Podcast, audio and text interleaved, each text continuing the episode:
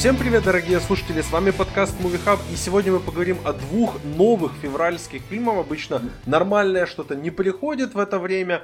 В этот раз, ну, тоже, в принципе, и нормального не пришло, но так, мы постарались найти два интересных фильма. Чуть позже в этом подкасте мы обсудим фильм «Смерть на Ниле», ну а начнем мы с нового фильма от Стивена Содерберга, называется он «Кими», и обсуждать этот фильм со мной будет Евгений Караванский. Жень, привет! Привет, Максим. Да, я Женю набревал весь январь. Женя очень сильно хотел со мной обсудить некоторые хорошие фильмы, но пришлось мне все-таки лечь на больничный, поэтому я, к счастью, уже вернулся, уже все, подкасты вернулись, и надо, надо было как-то восстановить, но пришлось ни на что лучше, как не, не нашел, кроме как позвать на Кими. Ну что ж, Жень, давай расскажи, пожалуйста, о чем вообще фильм Кими и почему он тебя заинтересовал э, в изначальном вообще просмотре?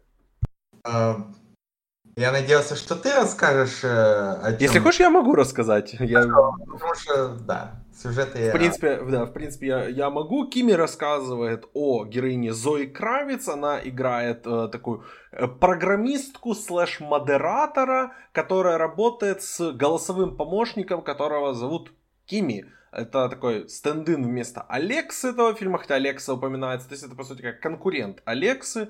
И он очень интуитивный, этот помощник, и он интуитивный за счет того, что он как бы все эти запросы обрабатываются человеческим интеллектом, который потом настраивается на автоматизацию.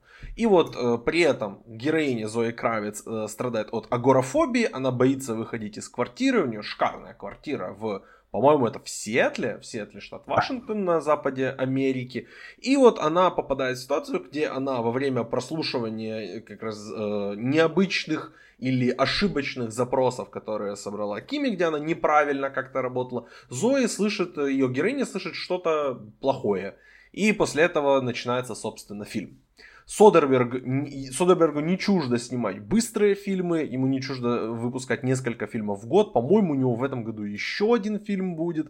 Но вот это такой максимально ковидный, максимально такой э, фи- фильм, который затянут э, и стянут определенными ограничениями, и тем не менее он, ими, он их использует для того, чтобы сюжет свой двигать, а не там для того, чтобы подсветить как раз-таки эти какие-то ограничения, которые у него есть. Жень, как тебе этот фильм? И э, вот, как я уже и спрашивал, почему тебе он был интересен изначально, и в итоге с какими эмоциями ты вышел после его просмотра? А, итак, э, Кими, э, ну в первую очередь я должен сказать, что триллер как таковой это у меня любимый жанр, и мне было интересно посмотреть новый э, триллер, новый триллер, который Э, как ты уже упомянул, помещается именно в наши ковидные реалии специфич... специфическим образом. И да, в общем, э, и еще мне было интересно не столько имя режиссера Стивена Содерберга, сколько имя сценариста Дэвида Кэпа, потому, который здесь еще и продюсером тоже выступил, потому что вы можете не знать э, имя, имени Дэвида Кэпа, но вы точно смотрели многие фильмы по его сценариям, так как он писал для э, Спилберга паркюрского периода, для Де Пальмы «Путь Карлита. Миссия невыполнима», э, для Финчера «Комнату страха», первого Человека-паука с Рэми и много-много чего еще, «Смерти к лицу» Замекиса тоже. В общем, фильмы нашего детства, короче говоря, э, грубо говоря.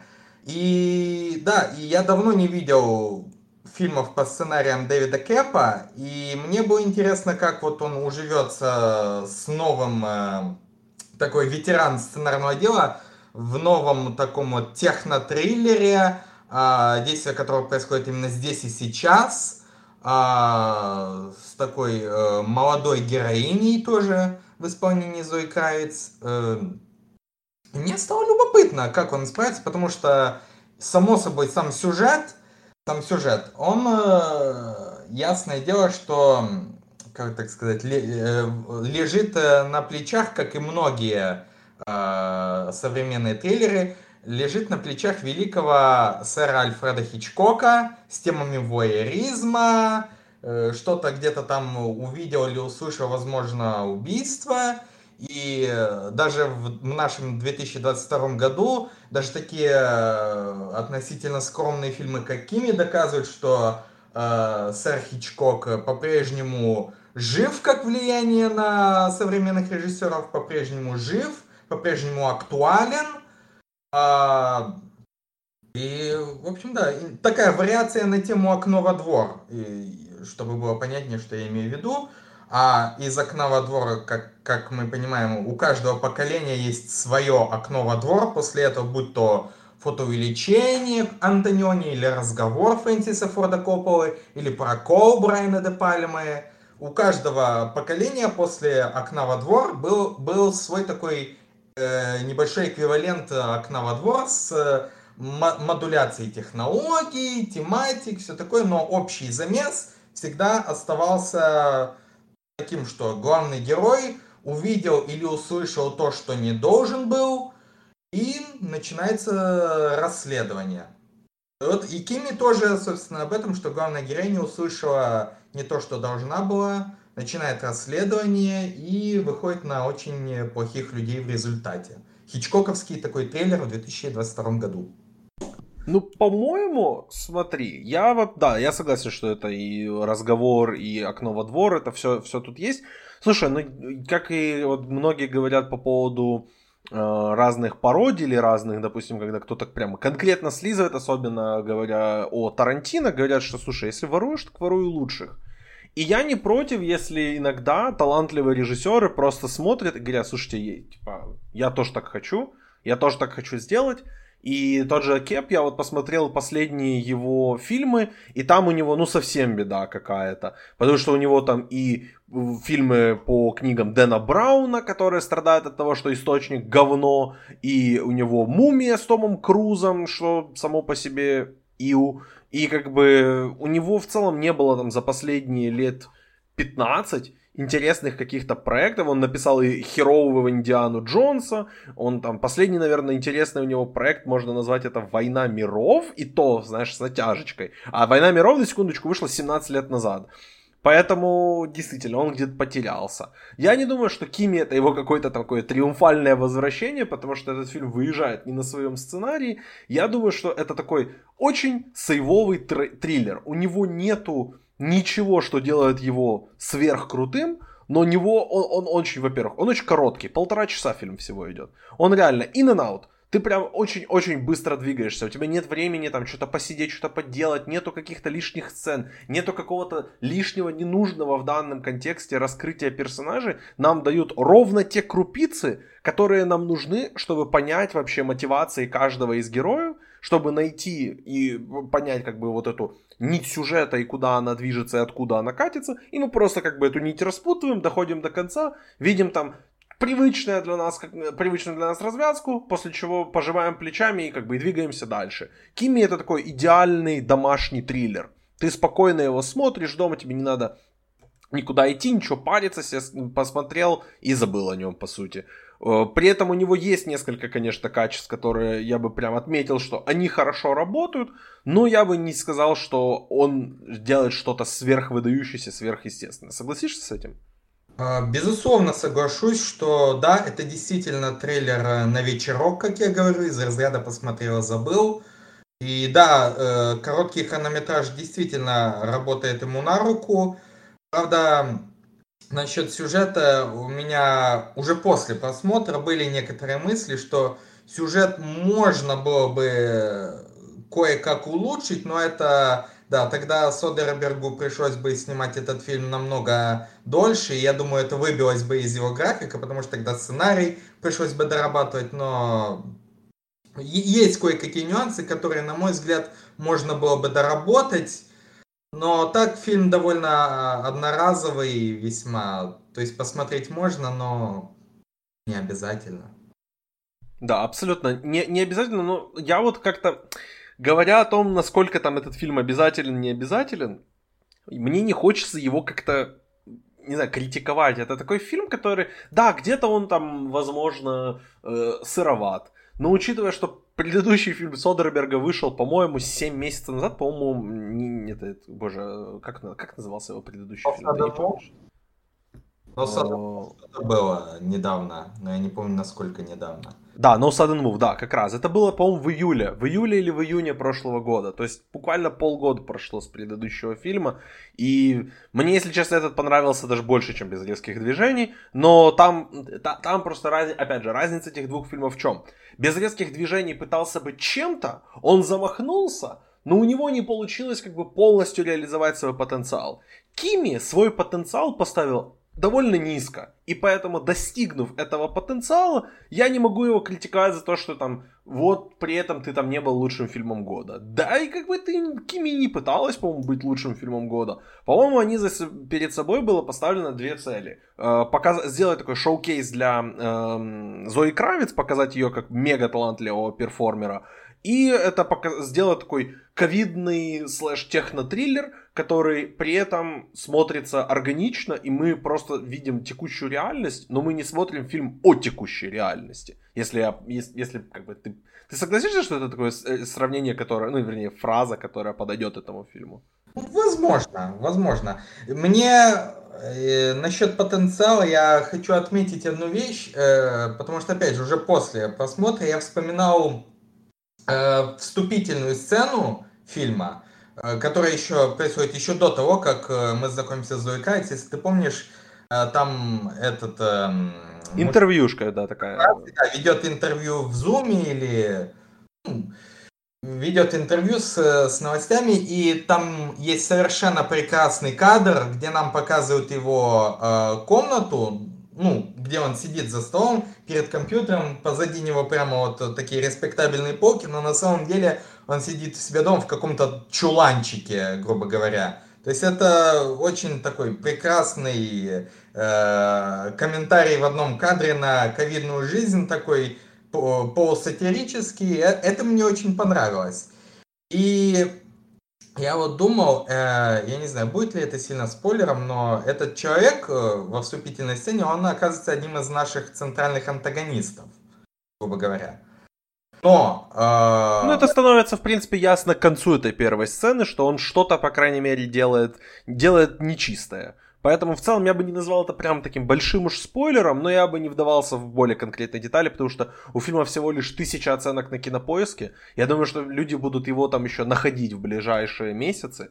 И мы как раз, как раз им, в принципе, помогаем в этом. Поэтому я бы здесь не сильно вдавался в спойлеры сюжета. А, я хочу э, пару слов сказать о злодее, потому что у меня кое-какое интересное сравнение э, выдвинулось э, в, в мозгу. Наш один из антагонистов, у него там все сколько, каких-то три сцены, три или четыре сцены, и э, он изображен не таким, как, как бы, типа, могущественной такой угрозой, а таким э, типичным э, офисным э, парнем, который сделал э, несколько плохих вещей, теперь вот постоянно трясется от страха, потому что вот э, так сказать, Дамоклов меч идет за ним по пятам. И он пытается как-то откупиться от всего этого. И я начал думать, блин, мне это что-то напоминает. Что-то мне это напоминает. И я вспомнил, что именно это мне напомнило. Э, был такой фильм, и это был фильм, э, э, которому Содерберг, кстати, был одним из продюсеров тоже. Это фильм 2007 года Майкл Клейтон. Смотрел такое кино? Да, конечно, смотрел. Мне, мне оно, признаюсь, не сильно нравится. Но, но это такое, это я, я знаю, что типа это хороший фильм, да, ну просто будет небольшой поклонник. Будет, будет разница мнений, потому что мне этот фильм очень понравился, и в особенности он мне понравился э, своей центральной злодейкой в исполнении Тильды Свинтон, которая, кстати, Оскар за эту роль получила. А, она тоже играет э, такую корпоративную бизнес-вумен, а, по имени Карен. Фильм, так сказать, опередил немножечко свое время, можно сказать. А, ну, в принципе, Содерберг всегда опережает тренды, поэтому это нормально. Которая тоже наделала э, кучу всяких нехороших дел и начинает э, э посылать различных наемных ассасинов, чтобы устранить вот эту вот проблему, совершает, ну, по ее приказу, э, грубо говоря, совершаются ужасные вещи, но сама она Весь фильм тоже постоянно трясется от страха, как, э, цитируя Гранд Будапешт, как срущая собака. Еще один фильм с Тильдой. А, и, и это очень интересная динамика. То есть мы имеем в обоих фильмах, и в Майкле Клейтоне, и в Киме, мы имеем двух антагонистов, которые вроде как по, по пирамиде власти, так сказать, вроде как и находятся намного выше многих персонажей фильма, но при этом им страшно. Им, сука, постоянно весь фильм страшно, потому что у Дамоков меч уже висит почти над э, головой и вот-вот нанесет удар. И это очень интересно, на мой взгляд. И в Майкле Клейтоне, на мой взгляд, это сделано намного лучше, чем в Киме, Потому что, э, в отличие от Кими, Майкл Клейтон и исследует подробно эту динамику вот того э, корпоративного террора, что ли, э, который происходит внутри всех этих дел, потому что если подумать о Кими, то по сути сю, сю, сю, сюжет какой? Она, главная героиня, Зои Кравец, она ведь тоже работник той же корпорации, и было бы интересно, если бы фильм э, посвятил больше внимания тому, как человек из той же корпорации как бы раскрывает вот темные секреты э, своего же места работы, и это запускает такой эффект домино, где весь карточный домик потихоньку рушится. Несмотря на то, что фильм называется Кими, э, самой Кими удивлено, э, уделено довольно мало внимания, и, на мой взгляд, это немного ошибка концептуальная, так как э, было бы интересно взглянуть, как весь этот корпоративный э, Fallout э, повлиял бы на будущее самого продукта Кими внутри фильма, потому что, с одной стороны, этот продукт помог ей раскрыть страшную тайну, но с другой стороны, теперь этот же продукт, можно сказать, запятнан плохой Э, репутации вот этой вот компании, которая вот, вот-вот э, станет э, публичной. Слушай, ну мне кажется, ты описываешь вариант, при котором Кими это шестисерийный мини-сериал. Что в принципе имеет, имеет место быть, но просто это либо получается шестисерийный мини-сериал, либо двух с половиной часовой фильм, которому особо нечего сказать, как вот и той версии Кими, которую мы получили. Только разница в том, что версия Кими, которую мы получили, она быстрая, динамичная, in and out, ты зашел, вышел, и в принципе ты погрузился в этот мир, но не слишком глубоко. И в целом те, которые погрешности, которые, даже не погрешности, а как бы место для развития, оно как бы там осталось, но из-за того, что мы в него не занырнули, мы в целом, если мы как бы, скажем так, если бы мы чуть-чуть глубже занырнули в него, потребовалось бы больше объяснений. А так, мне кажется, фильм оставит просто пространство для фантазии, нежели чем оставляет какие-то вещи для э, для критики, как я это вижу. Разница с Майклом Клейтоном, да, в том, что Тильда Суинтон получает довольно много хронометража, и довольно у нее есть время раскрыть себя как персонажа. Но и Майклу Клейтону есть намного больше сказать о чем, чем Кими, как мне да. кажется. И потому что там цели ставили, ставили перед собой разные, все-таки, э, если я не, не ошибаюсь, Гилрой, Гилрой режиссер же. Не Гилрой, да. Вот, Тони Гилрой, да. Он как бы ставил перед собой немножко другие цели, цели чем Содерберг здесь. Содерберг хотел снять просто драйвовый триллер, и для меня самые, например, визуальные э, моменты, которые мне больше всего понравились, больше всего впечатлили, это все то, что, да, конечно, Зои Кравец, конечно, агорафобная, но если вы там видели кадры триллера, ну, вы понимаете, что она, скорее всего, должна будет в какой-то момент выйти из дома, и когда она выходит из дома, меняется вот стиль съемки, меняется вот движение, очень много хендхелда, очень много, как бы, начинается движение такого немного хаотичного, очень много, ну, вот, э, двигается оператор прям со штативом в руке, и особенно там кадры, когда она изначально просто...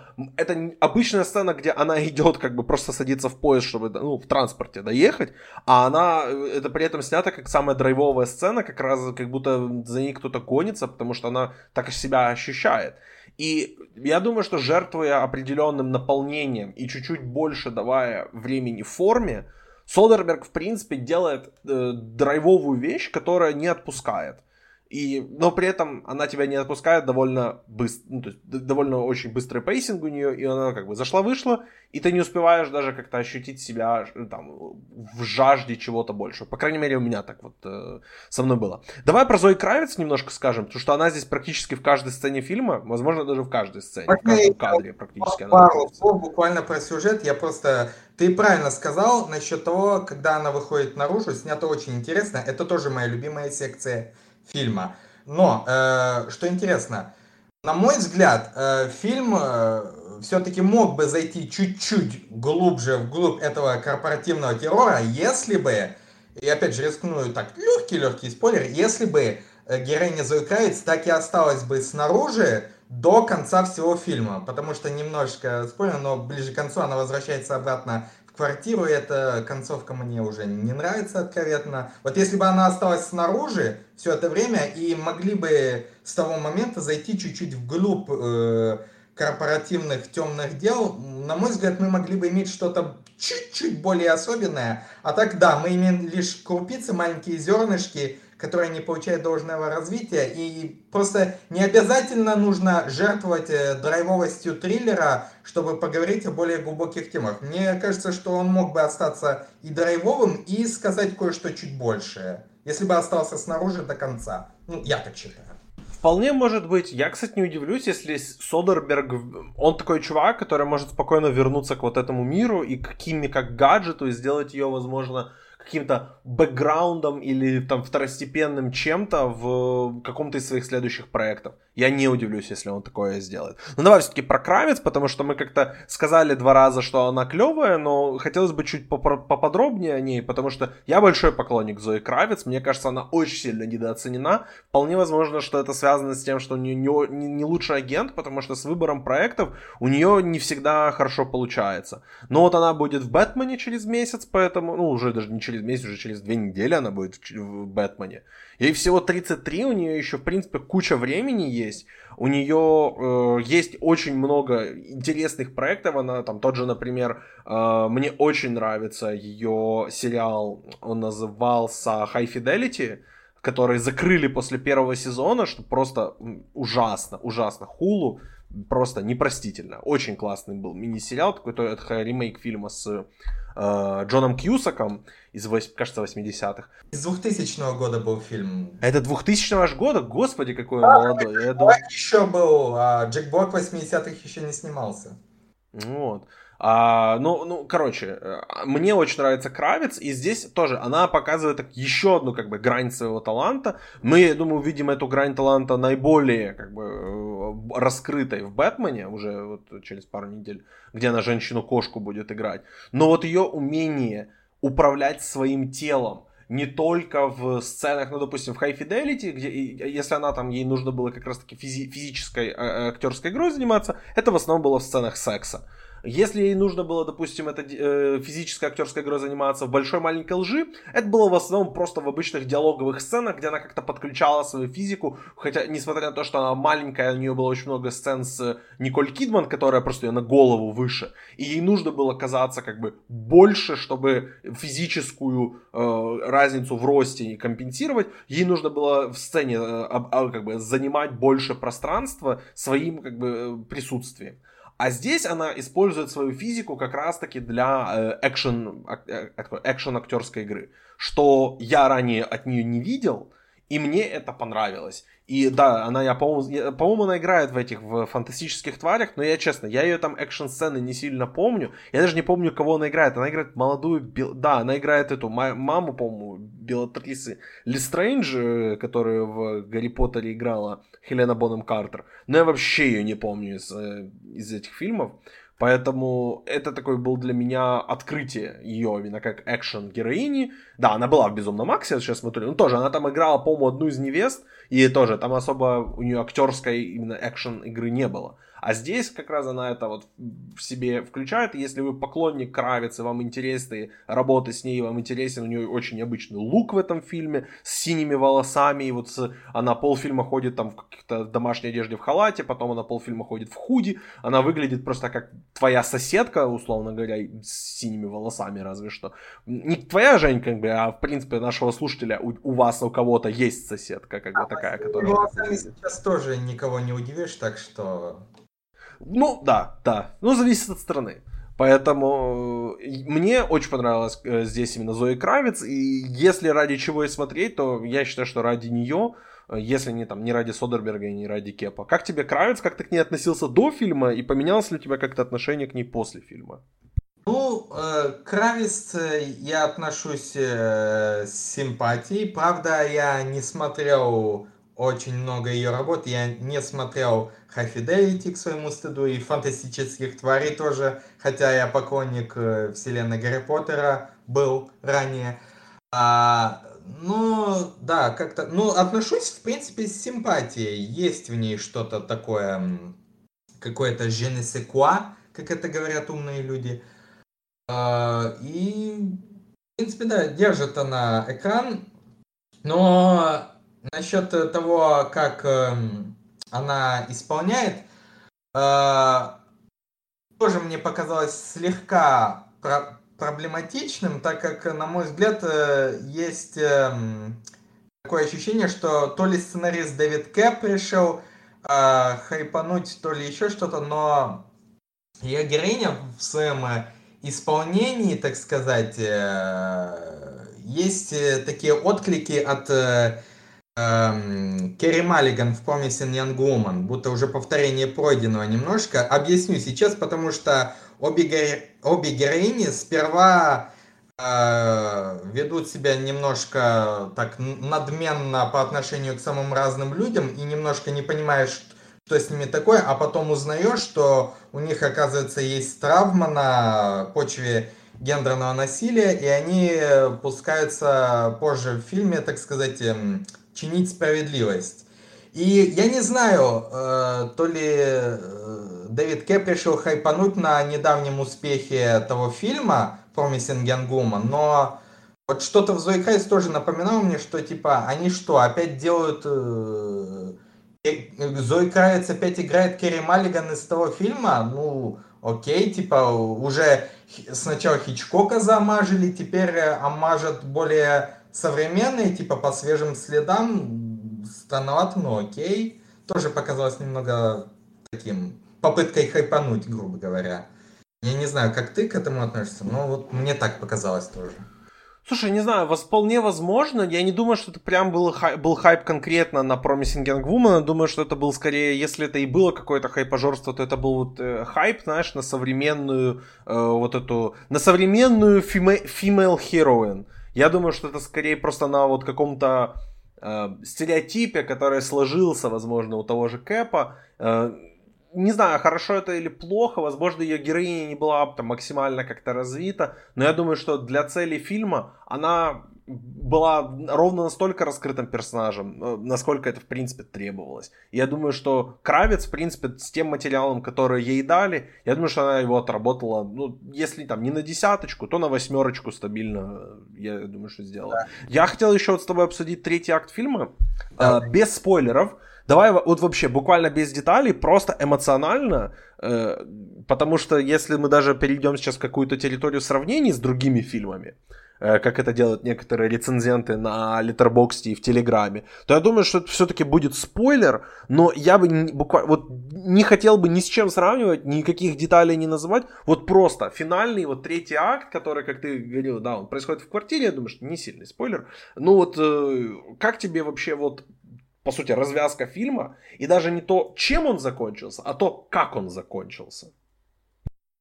Ну, э, как бы так сказать, а, э, Максим, э, ты же знаешь э, про британскую комик-труппу Монти Пайтон?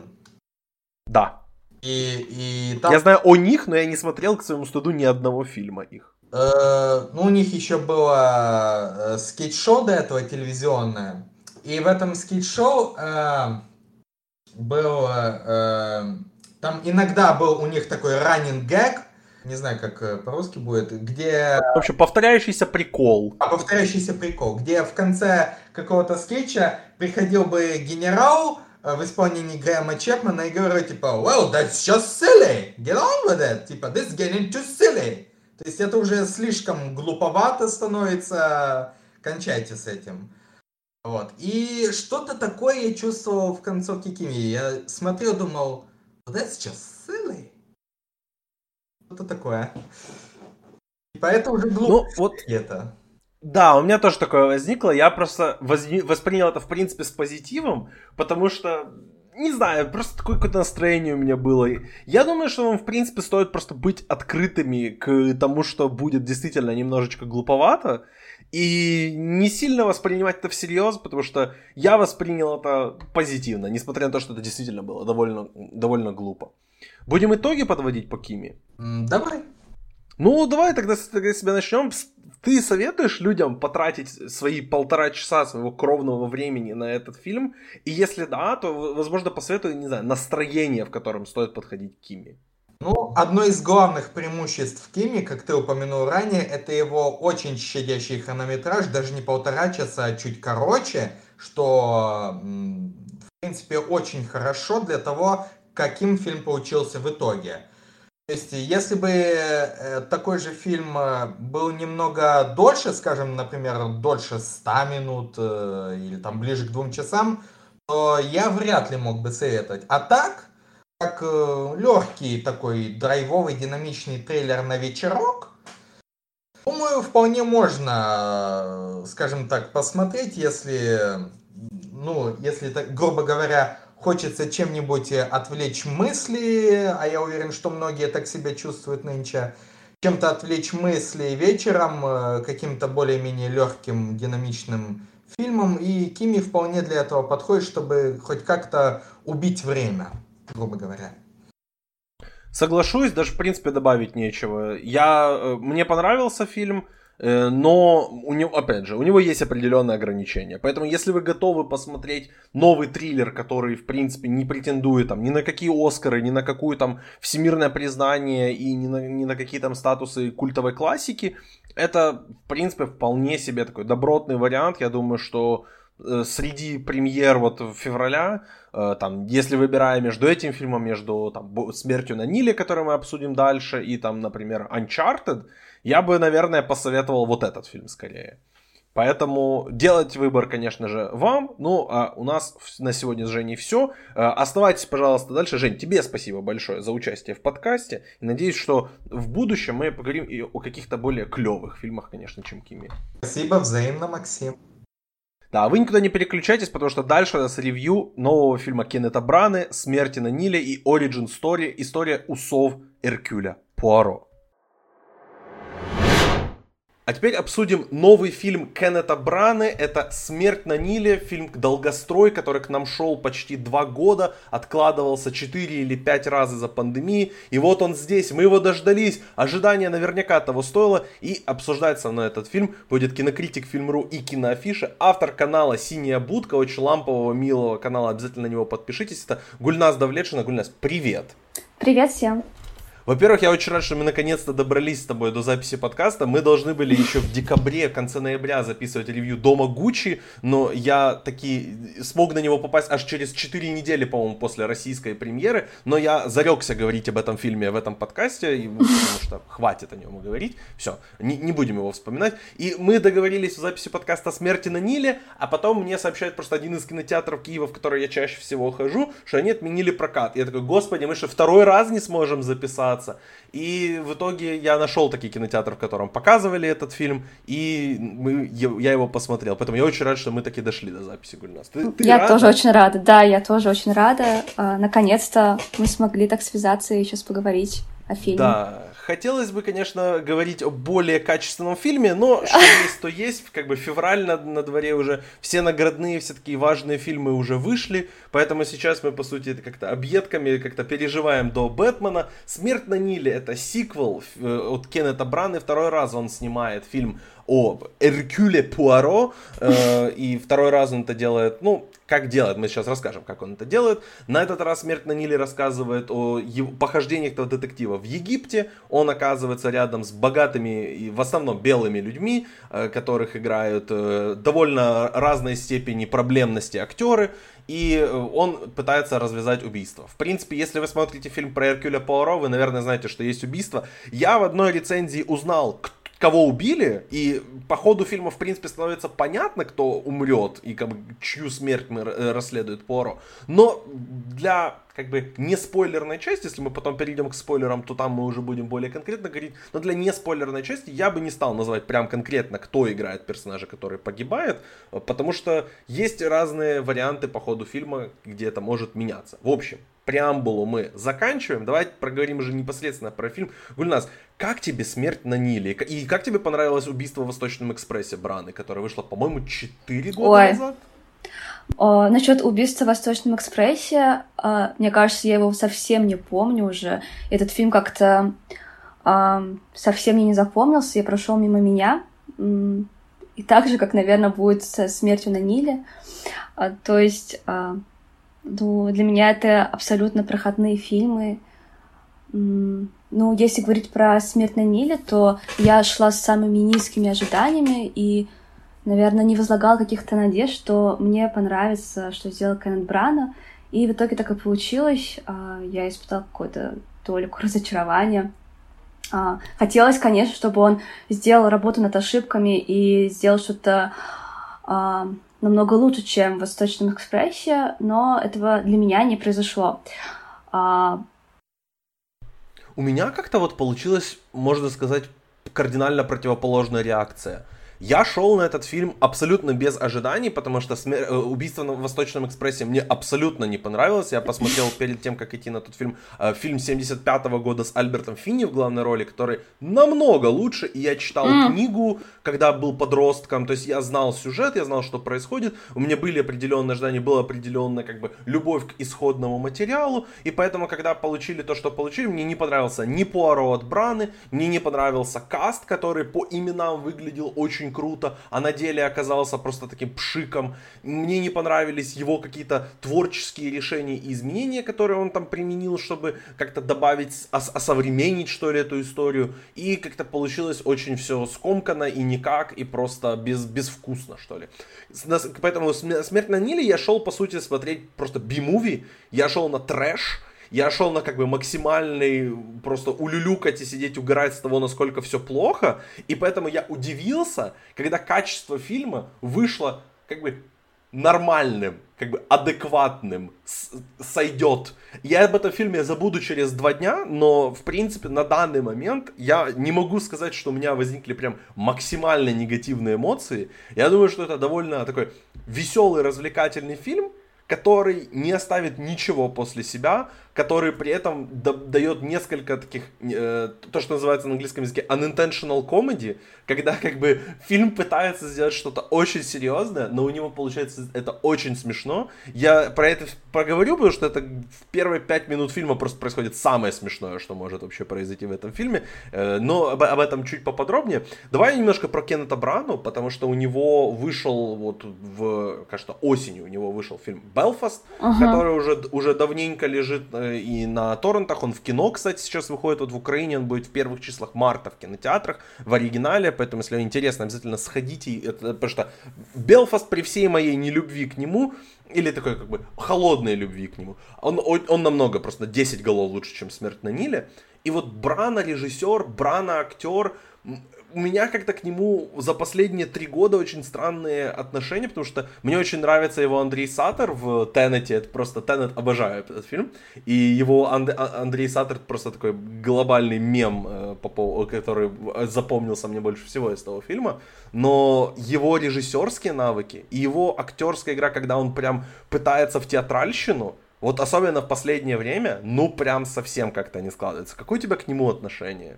Ну, я с тобой, наверное, соглашусь. А, у меня тоже какие-то с ним довольно странные отношения, когда я еще перед подкастом думала, какие у меня ассоциации с Кеннетом Брана, и у меня их совсем нет. А, его режиссерский почерк, он настолько а, разный, но не в том смысле, что он пробует все новое, как, допустим, Стэнли Кубрик, а нет, да, у него там есть и шекспировские экранизации, и Агата Кристи, и даже Тор — и вот какой-то довольно личный фильм «Белфаст», но все для меня это... Э, я не могу назвать, что это какое-то выдающееся кино, и все это проходит мимо меня. И кино э, Кента Брана не вызывает у меня иногда никаких чувств, я просто вот смотрю и забываю на следующий день. То есть, да, наверное, для меня он как актер намного лучше, чем режиссер. Хотя, возможно, как режиссер э, он делает довольно качественное кино, но всегда как будто бы не дотягивает, и поэтому его картины для меня, они ну, такие быстро забываемые. Как-то так. Вот да, я в принципе соглашусь, что он как актер бывает, что выстреливает там даже в Гарри Поттере, он ну, у него да, очень да. яркий персонаж, там он просто максимально там, подрубает идиотскость, которую только можно подрубить. Тут он как бы играет он играет это очень серьезно, но я в какой-то момент перестал на него смотреть как на серьезного героя, начал смотреть как на такого более комедийного, что ли, персонажа. И, и, и, и в такие моменты это работает лучше, потому что здесь очень много актеров пытаются делать очень странные акценты, которые работают.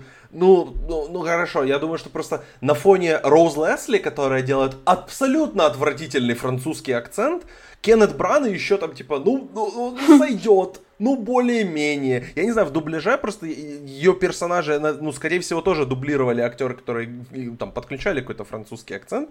Но вот в оригинале это прям смотрится, но особенно зная Роуз Лесли по «Игре престолов», и ты знаешь, как бы, какой у нее настоящий голос, и что она, по-моему, шотландка, если я не ошибаюсь. И когда шотландская актриса играет... Э... Да, она да, шотландка. Да, да, я правильно сказал, шотландка. И когда она играет просто французский акцент, я такой, ребят, ну, ну неужели у вас не было там, ну, никого совсем, что вы взяли шотландскую актрису играть француженку. Ну, это прям совсем стыдно было. Поэтому в такие моменты иногда он на, фоне некоторых других людей здесь смотрелся, да, про Арми Хаммера мы еще поговорим, он смотрелся здесь еще более-менее адекватно. Я очень хочу поговорить про самую мою любимую деталь этого фильма. Вот про, просто с того, с чего я, я вышел, просто ржал, и я, я не мог перестать ржать. Это оригин история усов Эркюля Пуаро. А, на самом на самом деле мне это вступление понравилось намного больше, чем типа сама детективная составляющая. А, благодаря этому вступлению, хоть это было как-то смешно, да, и казалось, что это неуместно, и к чему ты вообще это все приплел, Каин а, но благодаря вот этой предисловию а, вот эта вот фигура эксцентричная, а, которая такой самовлюбленный детектив, он стал более живым для меня, а, такой а, одинокий человек, который пережил коллективную и личную травму. И на самом деле, мне кажется, я бы лучше посмотрела вот отдельный фильм про это, чем «Смерть на Ниле». Не знаю, мне вот какое-то такое впечатление. А тебе, получается, не понравилось, наоборот? Смотри, я соглашусь по поводу того, что эти сцены сами, они очень крутые. Вот сцены, где он там определяет направление ветра, и поэтому ему так нужно им двигаться в том направлении. Mm-hmm. В общем, вот эта вся военная сценка, и потом сцена с его возлюбленной в военном госпитале, они все крутые но они все ведут к тому, что по сути нам объясняют, что Пуаро эксцентричный, потому что он зажал свои личные какие-то травмы в себе и скрыл их за усами. И это звучит гомерически смешно для меня. Потому что если бы это все было сыграно там, с каким-то более веселым тоном, ладно, но это было сыграно, это в черно-белом. Это сыграно просто максимально серьезно. И когда у нас показывают, что у Кента Браны, по сути, оторвано пол лица, а в итоге мы видим, что у него шрамов на той стороне лица нет, и у него шрамы только на верхней губе, и что эти шрамы скрыты усами. И меня, я сидел просто, вместо того, чтобы смотреть фильм, я сидел думал, может ли человек, которому оторвало верхнюю губу, отрастить усы на ней. Вот, вот, вот это, я больше думал об этом, чем как бы о, о драме, о серьезности момента. И просто если бы это было все сделано не для усов, а просто чтобы показать, вот, чтобы вместо того, чтобы он нам в середине фильма рассказывал словами, как его возлюбленная погибла, нам бы это показали, это угу. было бы лучшее раскрытие его характера, его персонажей, то почему он такой, чем оригин история его сраных усов. Я не могу понять, зачем они про усы столько, столько времени этого уделили и сделали его реальным, важным чеховским ружьем, эти усы. Это пр- просто для меня вот уму непостижимо. Я, я очень много времени этому уделяю, но это просто по одной этой сцене и по одному вот этому серьезности, абсолютно идиотского момента можно понять в целом тон этого фильма. Потому что он пытается быть мега серьезным, и я не понимаю почему. Весь этот концепт, это вот такой веселый детектив. Вспомните там, я не особо большой поклонник сериала Шерлок, но в Шерлоке при всей серьезности происходящего, особенно если вспомнить первые сезоны, да, они расследуют убийства, они расследуют там какие-то ограбления, кражи, не помню уже точно сюжет, но они это все делают там с каким-то таким задорным весельем. Здесь этого ну, абсолютно отсутствует какое-то. Мы постоянно максимально серьезные. Даже те сцены, вот, которые нас предшествуют непосредственно убийству, они все тоже максимально серьезные. У тебя не возникло какое-то ощущение, что фильму не хватает немножко несерьезности, немножко веселья? Что он просто очень слишком серьезно к себе относится? Ну да, я с тобой, наверное, соглашусь, и мне кажется, что просто Кен Брана опять ушел во вот эту всю театральщину. Особенно это заметно в последней сцене, где вот мне, наоборот, стало ужасно смешно. А, ну, конечно, я не буду спойлерить, но этот весь накал драматизма, он был настолько комичен, что, мне кажется, сам Кен Бран уже, не знаю, перешел какую-то грань от драматизма до вот этой вот трагикомедии какой-то.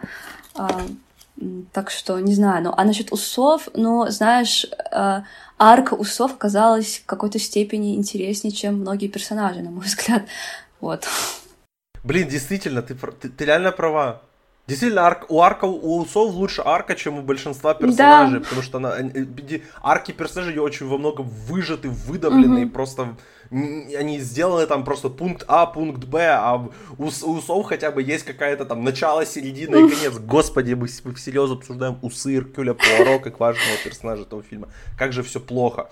А, давай поговорим про некоторых перформеров, потому что фильм переносили несколько раз, да, его переносили во многом из-за пандемии, но из-за историй в таблоидах за последние два года были вообще какие-то разговоры о том, что, возможно, стоит его переснять в каким-то некоторые сцены, возможно, его стоит там переделать, убрать некоторых, уменьшить их хронометраж. Не знаю, было ли это в итоге сделано, но два очень проблемных перформера присутствуют в этом фильме, они отыгрывают довольно важные роли, и насколько мне показалось, не было такого, что их роли как-то были где-то уменьшены, такое ощущение, что отсутствуют сцены с ними. Я говорю, конечно же, про э, Арми Хаммера и Летишу Райт. Uh-huh. Э, они, как бы Арми Хаммер, вдруг кто не знает, его вскрыли как реального каннибала, что странно, и не до конца подтверждено, и Хаммер особо не, ски, особо не комментирует, но почему-то внезапно сиквел «Зови меня своим именем» как-то свернули потихоньку, почему-то многие проекты его там как-то перестали звать, его уволили с нескольких фильмов после этих всех историй,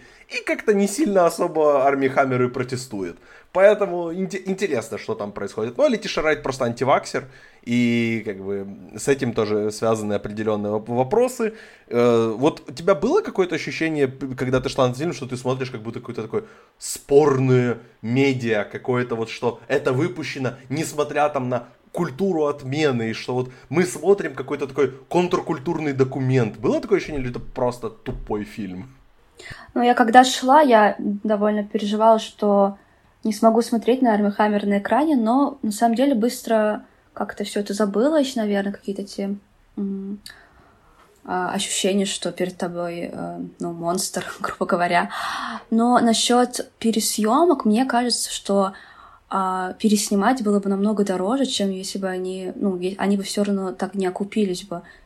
То есть даже вот сейчас у них а, не так много, они собрали денег за уикенд. То есть если бы они пересняли, то, то они потратили бы намного больше, и это было бы просто невыгодно. И я, наверное, смотрела на этот фильм, как, знаешь, на такую глянцевую открытку из прошлого, вот где у Арми Хаммера еще была карьера. И всегда это держала в голове, что фильм должен был выйти в 2019 году. То есть я, не знаю, кто действительно смотрел, наверное, на этот фильм как, конечно, не на премьеру, а на какой-то старый, который вот завалялся на полке, и вот нам сейчас его показывают. Поэтому у меня не было какого-то отторжения именно от Арми Хаммера. Ну, и в целом его персонаж какой-то довольно противный, поэтому с самого начала как бы. И, может быть, это как-то и оправдывает, что они его оставили. Да, но пом- помогает, что он играет довольно спорную фигуру, которой ты не испытываешь симпатии. И, в принципе, я, я тоже не против, что их оставили. Это как uh-huh. вот сейчас смотреть там старые фильмы Мирамакс и видеть фамилию Вайнштейна в продюсерах. Ну, как бы, что есть, то есть, и не, не исправить это уже. При этом вот в каст довольно здесь есть интересные люди, есть и Аннет Беннинг, э, uh-huh. есть и уже вышеупомянутые Летиша Райт и Арми Хаммер, есть Галь Гадот, есть Эмма Маккей, которую я, например, не видел раньше нигде, и я подумал, что это сначала что это Самара Уивинг, а это девочка из сериала «Сексуальное просвещение», который я не смотрел. И вот, а, опять же, она, я смотрю, что она вообще родилась во Франции. И у меня как бы вопросы возникают после этого, как, почему у нас шотландская актриса играет француженку, а француженка играет, насколько я понял, англичанку очень, очень странное, в общем, э, кастинговое решение. А, Еще, вот, я про кого-то хотел сказать. А, да, Рассел Брэнд здесь появляется очень странной роли. Эксцентричный британский комик здесь появляется, наоборот, в очень тихой и сдержанной роли лорда слэш доктора слэш бывшего возлюбленного героини Галь Гадот очень было интересно его видеть в таком амплуа. Э, кого, кто тебе запомнился из второго плана актеров? Кого ты хотела выделить, что, может, вот этот человек выдал какую-то более интересную работу, чем там, другие люди? А, я еще хотела сказать вообще про актерский ансамбль, что вот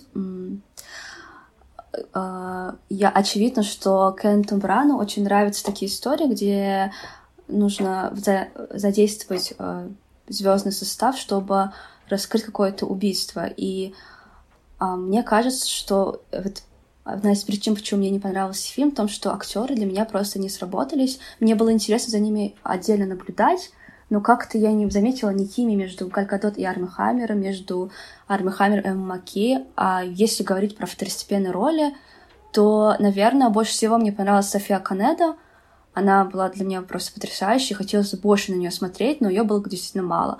А, ну и все, наверное. Ну, Аннет Беннинг тоже была такой довольно эксцентричной и интересной. А, ну, Гальгадот была просто красивой, как обычно, конечно, органично вписывалась в любую картинку, но, ну да, как-то как то заскучаешь, пока на нее смотришь, наверное. А вот. Остальные как-то все ровно прошло, и ничего такого выдающегося перформанса я, к сожалению, не увидела, кроме тех, кого я назвала. Да, вот по поводу Галь Гадот на э, сайте Letterboxd очень есть забавное ревью, которое э, просто одно, одно предложение, что каждое, э, в общем, каждое слово, которое произносила Галь Гадот, звучало больше как промо-реклама во время Супербоула чем как перформанс актера в таком бюджет, довольно среднебюджетном фильме. И это действительно с ним можно согласиться. Это очень, очень такой странный какой-то чуть чуть ли не порцеляновый перформанс от нее. И начинаешь, вот особенно после просмотра э, Красного уведомления, абсолютно один из худших фильмов, которые я смотрел с начала пандемии. Это просто очень-очень плохой фильм. И здесь и начинаешь задумываться, хорошая ли вообще актриса Гальгадота, учитывая, что впереди, по-моему, она должна играть Клеопатру, Клеопатру угу. и она здесь как бы делает, вообще шутит на тему того, что она, она вообще Клеопатра. В, вообще возникают вопросы. И может ей стоит там ближе... Я не знаю, в общем, какие проекты ей могут подойти, потому что она, да, она хорошая чудо-женщина, но как-то кроме чудо-женщины нет у нее ничего больше интересного, что ли, в ней. И это грустно, потому что мне она нравится, но с другой стороны, ну тоже ее там можно обвинить в проблемности определенной, потому что если вспомнить то самое абсолютно ужасное видео Imagine, которое вышло в первые месяцы пандемии, это ну, не то, за что прям стоит ее опускать на уровень Арми Хаммера, но это такое, просто стоит помнить о том, что она все-таки мультимиллионер, который абсолютно не имеет связи с реальностью, и симпатизировать ей просто потому, что она клевая играет клевого супергероя, ну, возможно, это, это не то, чем нам стоит заниматься в свободное время. Я вот хотел бы выделить одну вещь, которая прям для меня максимально положительная. Это продакшн дизайн при том, что очень долго мы... Я думал, что фильм будет, как и вот «Убийство в Восточном экспрессе», мы сразу оказываемся в локации на поезде и сидим там просто большинство времени. Я думал точно так же, что «Смерть на Ниле» мы просто окажемся на этом корабле, который был во всех промо-материалах, и мы будем на нем находиться большинство времени. Но фильм на корабле проводит, ну, ну, четверть хронометража максимум. Очень много сцен непосредственно в Египте есть у нас где там Пуаро и возле пирамиды Сфинкса тусит, и в отеле он тусит, и потом мы отправляемся, когда мы уже попадаем на корабль, очень много времени проводят герои возле храма Абу-Симель, который очень красивый, и я был рад, что его показали. Это действительно интересное место для съемок такого фильма, как э, ну, такого высоко... среднее слэш высокобюджетного фильма. И это подсвечивает, что не просто как бы Египет знаменит там двумя-тремя достопримечательностями, что есть и вот такие вот не самые известные вещи. Я на самом деле о существовании храма Абусимель узнал там буквально полгода назад. И был очень доволен его видеть здесь.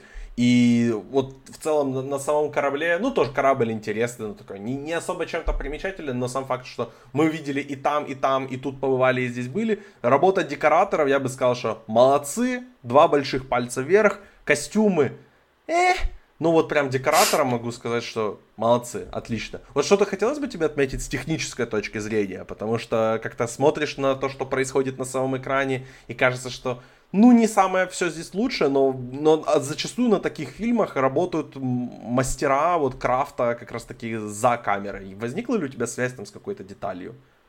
А, на самом деле изначально это вот эта яркость, даже компьютерная графика для меня была немножко кричащей, искусственной, но потом да, я, наверное, с тобой соглашусь, что это мастерски выполнено, и это, наоборот, как-то затмевает какие-то сценарные дыры и делает просмотр более приятным. Поэтому